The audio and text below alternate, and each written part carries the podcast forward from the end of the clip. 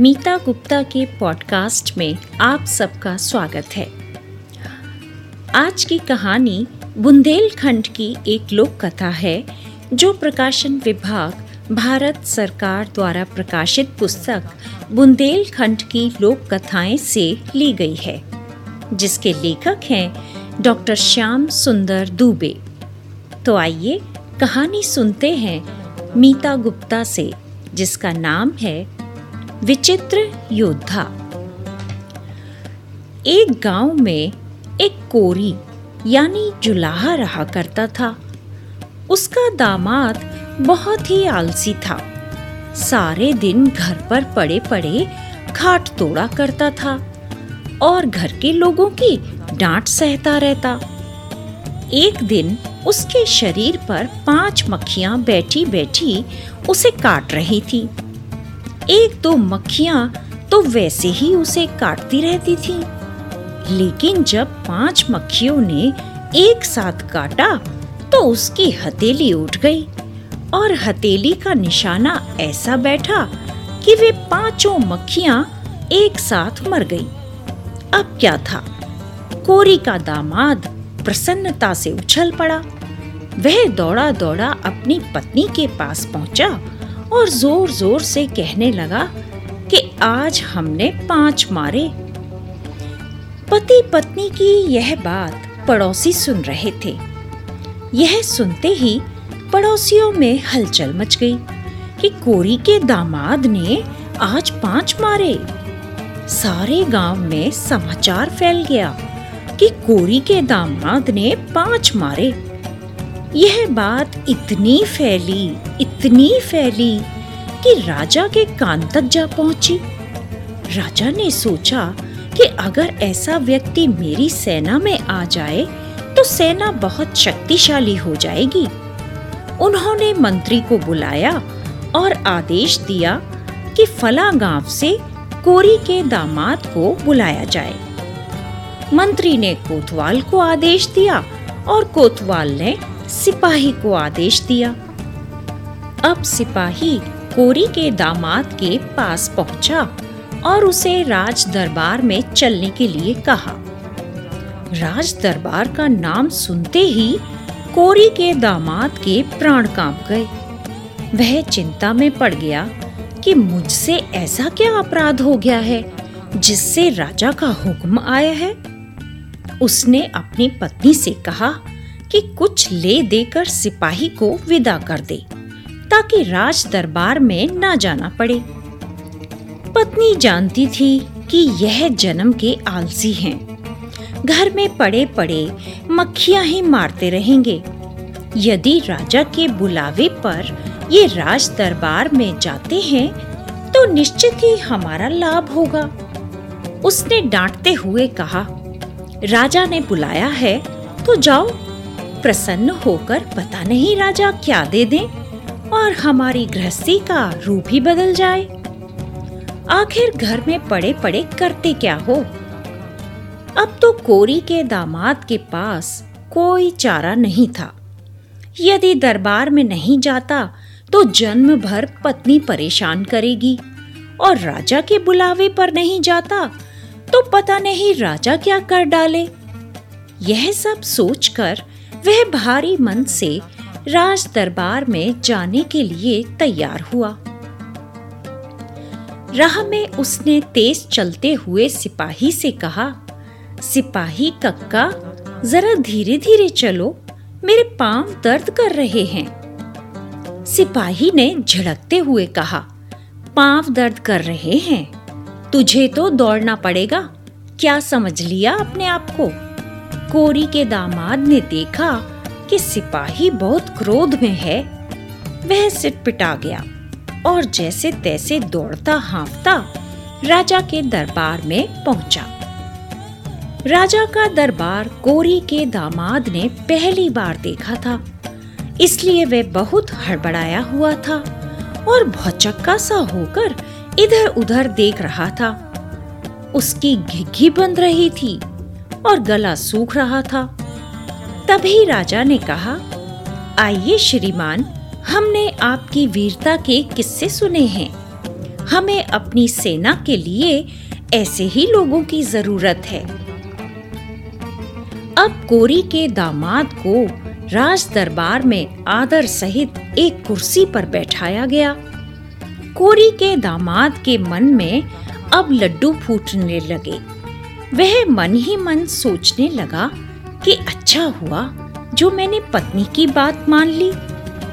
राजा ने प्रधान सेनापति को बुलाया और कोरी के दामाद की प्रशंसा करते हुए प्रधान सेनापति को आदेश दिया कि कोरी के दामाद को सेना में एक ऊँचे पद पर नियुक्ति दी जाए। प्रधान सेनापति ने राजा का आदेश मानते हुए उसे सेना में एक ऊँचे पद पर नियुक्त कर दिया और उसका नाम जंग बहादुर रख दिया गया। नौकरी पाकर कोरी का दामाद बहुत प्रसन्न था। वह छुट्टी लेकर जब गाँव वापस गया तो गाँव के लोगों ने उसका खूब स्वागत सत्कार किया। घर आकर जब कोरी के दामाद ने अपनी पत्नी को बताया कि राज दरबार में उसका खूब स्वागत सत्कार हुआ और राजा ने उसे सेना में ऊँचे पद पर नियुक्त किया है। तो घर में कोरी के दामाद की इज़्ज़त बढ़ गई।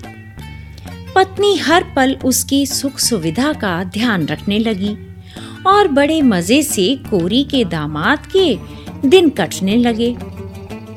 एक दिन राजा का संदेश आया कि दूसरे राज्य का राजा आक्रमण कर रहा है। इसलिए कोरी का दामाद जल्दी से जल्दी मोर्चे पर लौटे। अब कोरी के दामाद को मौत सामने नज़र आने लगी। उसके हाथ पाँव फूल गए, लेकिन नौकरी तो करनी ही थी। वह सोचने लगा कि युद्ध में निश्चित ही वह मारा जाएगा। पत्नी विधवा हो जाएगी, बाल बच्चे अनाथ हो जाएँगे। उसने पत्नी से कहीं भाग चलने को कहा। पत्नी भी भयभीत थी, सो उसने भी यह प्रस्ताव स्वीकार कर लिया। पत्नी ने सोचा कि कहीं ठौर ठिकाना लग पाता है या नहीं, इसलिए कुछ खाने पीने का सामान तैयार कर लिया जाए। रुपया पैसा तो हाथ में आ ही गया था, इसलिए उसने चूल्हे पर खीर चढ़ा दी। अचानक खीर में एक छिपकली आकर गिर गई, जिसका पता कोरी के दामाद की पत्नी को नहीं था। इसी खीर को लेकर कोरी का दामाद अपनी पत्नी व बच्चों के साथ रातों रात अपने गाँव से भाग निकला। अभी सवेरा होने में देर थी। अंधेरा छटा नहीं था और लोगों की आवाजाही शुरू नहीं हुई थी। तभी एक झाड़ी के पास कोरी के दामाद को कुछ लोगों की बातचीत सुनाई दी। उसने इशारे से अपनी पत्नी को रोका और कान लगाकर सुनने लगा। झाड़ी में छिपे हुए लोग चोर थे। वे आपस में डाका डालने की योजना बना रहे थे। कोरी के दामाद ने बहुत सावधानी पूर्वक पत्नी को चलने के लिए कहा। किंतु खटका हो ही गया। चोरों ने ज़ोर की आवाज़ दी, कौन है? कोरी के दामाद ने घिघियाते हुए कहा, हम हैं हुजूर, कोरी के दामाद. चोरों के सरदार ने कहा, खड़ा रहे। कोरी के दामाद को काटो तो खून नहीं। चोरों ने आकर कोरी के दामाद को ज़ोर से एक चांटा मारा। वह धरती पर गिर पड़ा। चोरों ने कोरी के दामाद की पत्नी से पूछा, तेरे हाथ में क्या है? उसने कहा, हुजूर खीर है। खीर का नाम सुनते ही चोरों के मुँह से ला टपकने लगी। लपक कर उन्होंने खीर का बर्तन छीना और गप गप खाने लगे। खाते खाते जब खीर खत्म हो गई और चोर डकार लेने लगे, तभी एक विचित्र दृश्य निर्मित हो गया। पूरे तीस चोर लाठी के समान धरती पर गिर पड़े और उनके प्राण पखेरु उड़ गए। जब राजा को पता चला कि कोरी का दामाद सेना में लौटकर नहीं आया है तो उसने लेने के लिए दूसरा सिपाही भेजा। दूसरे सिपाही ने देखा कि गाँव में कोरी के दामाद के घर में ताला पड़ा है। गाँव वालों ने बताया कि कोरी का दामाद रातों रात कहीं भाग गया है। सिपाही ने लौटकर राजा को संपूर्ण स्थिति बता दी। राजा ने क्रोधित होकर अपने सिपाहियों को आदेश दिया कि जैसे भी हो कोरी के दामाद को ढूंढकर लाया जाए। कोरी के दामाद को ढूँढने के लिए चारों दिशाओं में सिपाही भेज दिए गए। एक सिपाही को खेत की मेड़ पर कोरी का दामाद मिल गया। सिपाही ने कहा, कहाँ छिपे छिपे घूम रहे हो? तुम अभी इसी वक्त राजा के पास चलो। कोरी के दामाद ने अकड़ कर कहा मैं तो राजा के पास ही आ रहा था, किंतु ये चोर खजाना लूटने की योजना बना रहे थे। मैंने पहले इनसे निपटना ही उचित समझा। देखो, मैंने ये सभी चोर मार डाले हैं। इसलिए अपनी मूछ ऐंठता हुआ कोरी का दामाद राज दरबार में पहुँचा। कोरी के दामाद ने राजा को अपनी वीरता के किस्से सुनाए तो राजा ने उसका नाम तीस मारखा रख दिया। इस समय तक आक्रमण का खतरा टल गया था। राजा ने कोरी के दामाद को बहुत सी धन दौलत देकर विदा किया और कहा कि जब कभी लड़ाई होगी तो आपको बुलाया जाएगा। गाँव लौटकर कोरी का दामाद मज़े में रहने लगा। अपनी वीरता के किस्से वह बढ़ चढ़कर सुनाने लगा।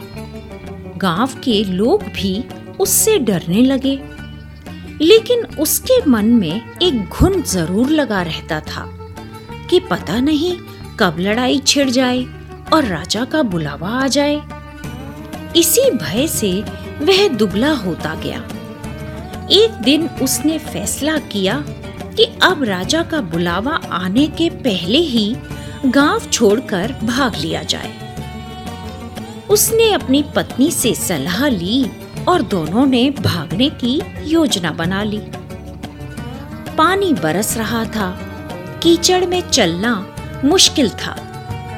इसलिए कोरी का दामाद रात में एक गधा पकड़कर ले आया। पत्नी ने कलेवा तैयार कर ही लिया था। लेकिन चलने का मुहूर्त नहीं निकल पा रहा था। अतः उसने गधे को एक कमरे के कोने में बाँध दिया। ब्रह्म मुहूर्त में पत्नी और बच्चों के साथ वह चलने को तैयार हुआ। गधे को खोलने कमरे के कोने में पहुँचा तो यह देखकर दंग रह गया कि गधे की जगह शेर बंधा हुआ है।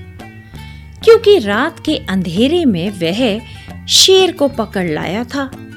शेर ने उजाले में आदमी को अपने पास देखा तो दहाड़ना शुरू कर दिया। शेर का दहाड़ना सुनकर गाँव के लोग इकट्ठे हो गए और हल्ला हो गया कि कोरी का दामाद तो घर में शेर को बांधे हुए है। यह समाचार राजा ने सुना। राजा स्वयं कोरी के दामाद के घर पहुँचे और बोले, तीस मारखा जी, आपने तो गजब का काम किया है। भेड़ बकरियों के समान शेर को बांधे हुए हो।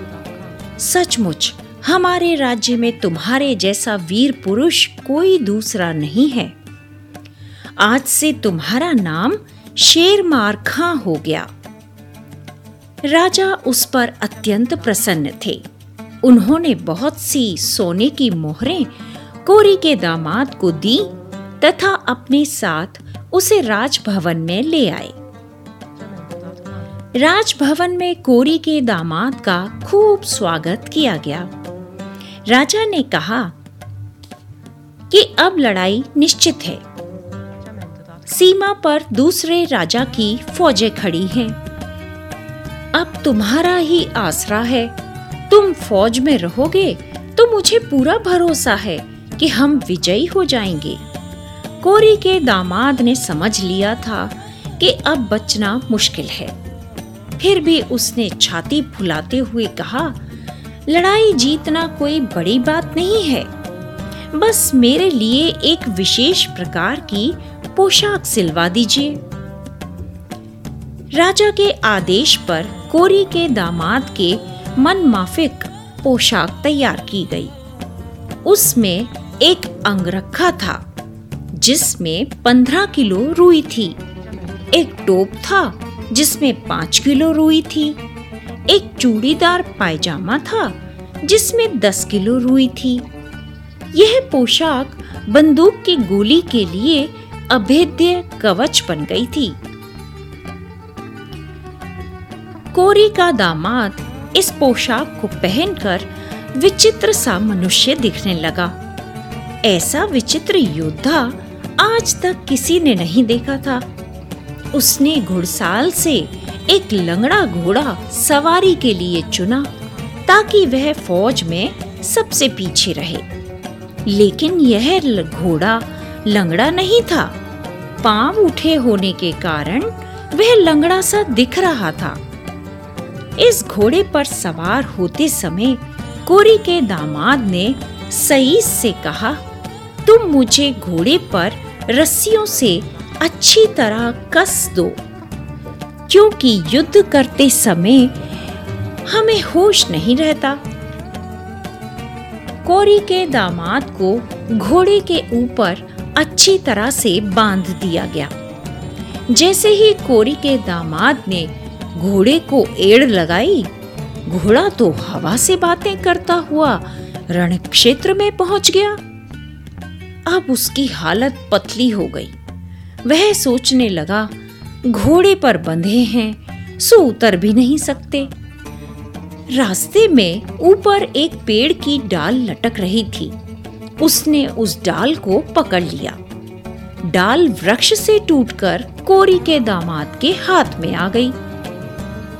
जब दूसरे देश के राजा की सेना ने इस विचित्र योद्धा को देखा तो घबराहट फैल गई। सैनिक सोचने लगे कि यह कोई सामान्य मनुष्य नहीं है। यह तो कोई देवधामी है या भूत पिशाच है। यह तो पेड़ की बड़ी डाल तक हाथों से तोड़ ला रहा है। अगर इससे युद्ध किया गया तो हम मारे जाएँगे।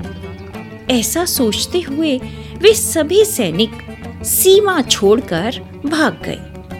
कोरी के दामाद की जय जयकार होने लगी। राजा ने जब सुना कि कोरी के दामाद की वजह से उनकी सेना विजय हुई है तो राजा ने कोरी के दामाद को दरबार में बुलाया और उसे एक विशेष सिंहासन पर बिठाकर अपना मंत्री नियुक्त कर दिया। इस तरह कोरी के दामाद के दिन फिर गए और वह मंत्री बनकर सुख चैन से ज़िंदगी बिताने लगा। तो साथियों, इस कहानी ने यदि आपका मनोरंजन किया हो तो इसे लाइक शेयर ज़रूर करें और मेरे पॉडकास्ट चैनल को सब्सक्राइब ज़रूर करें ताकि मैं आगे भी समय समय पर और अच्छी लोक कथाएँ आपको सुनाती रहूँ। धन्यवाद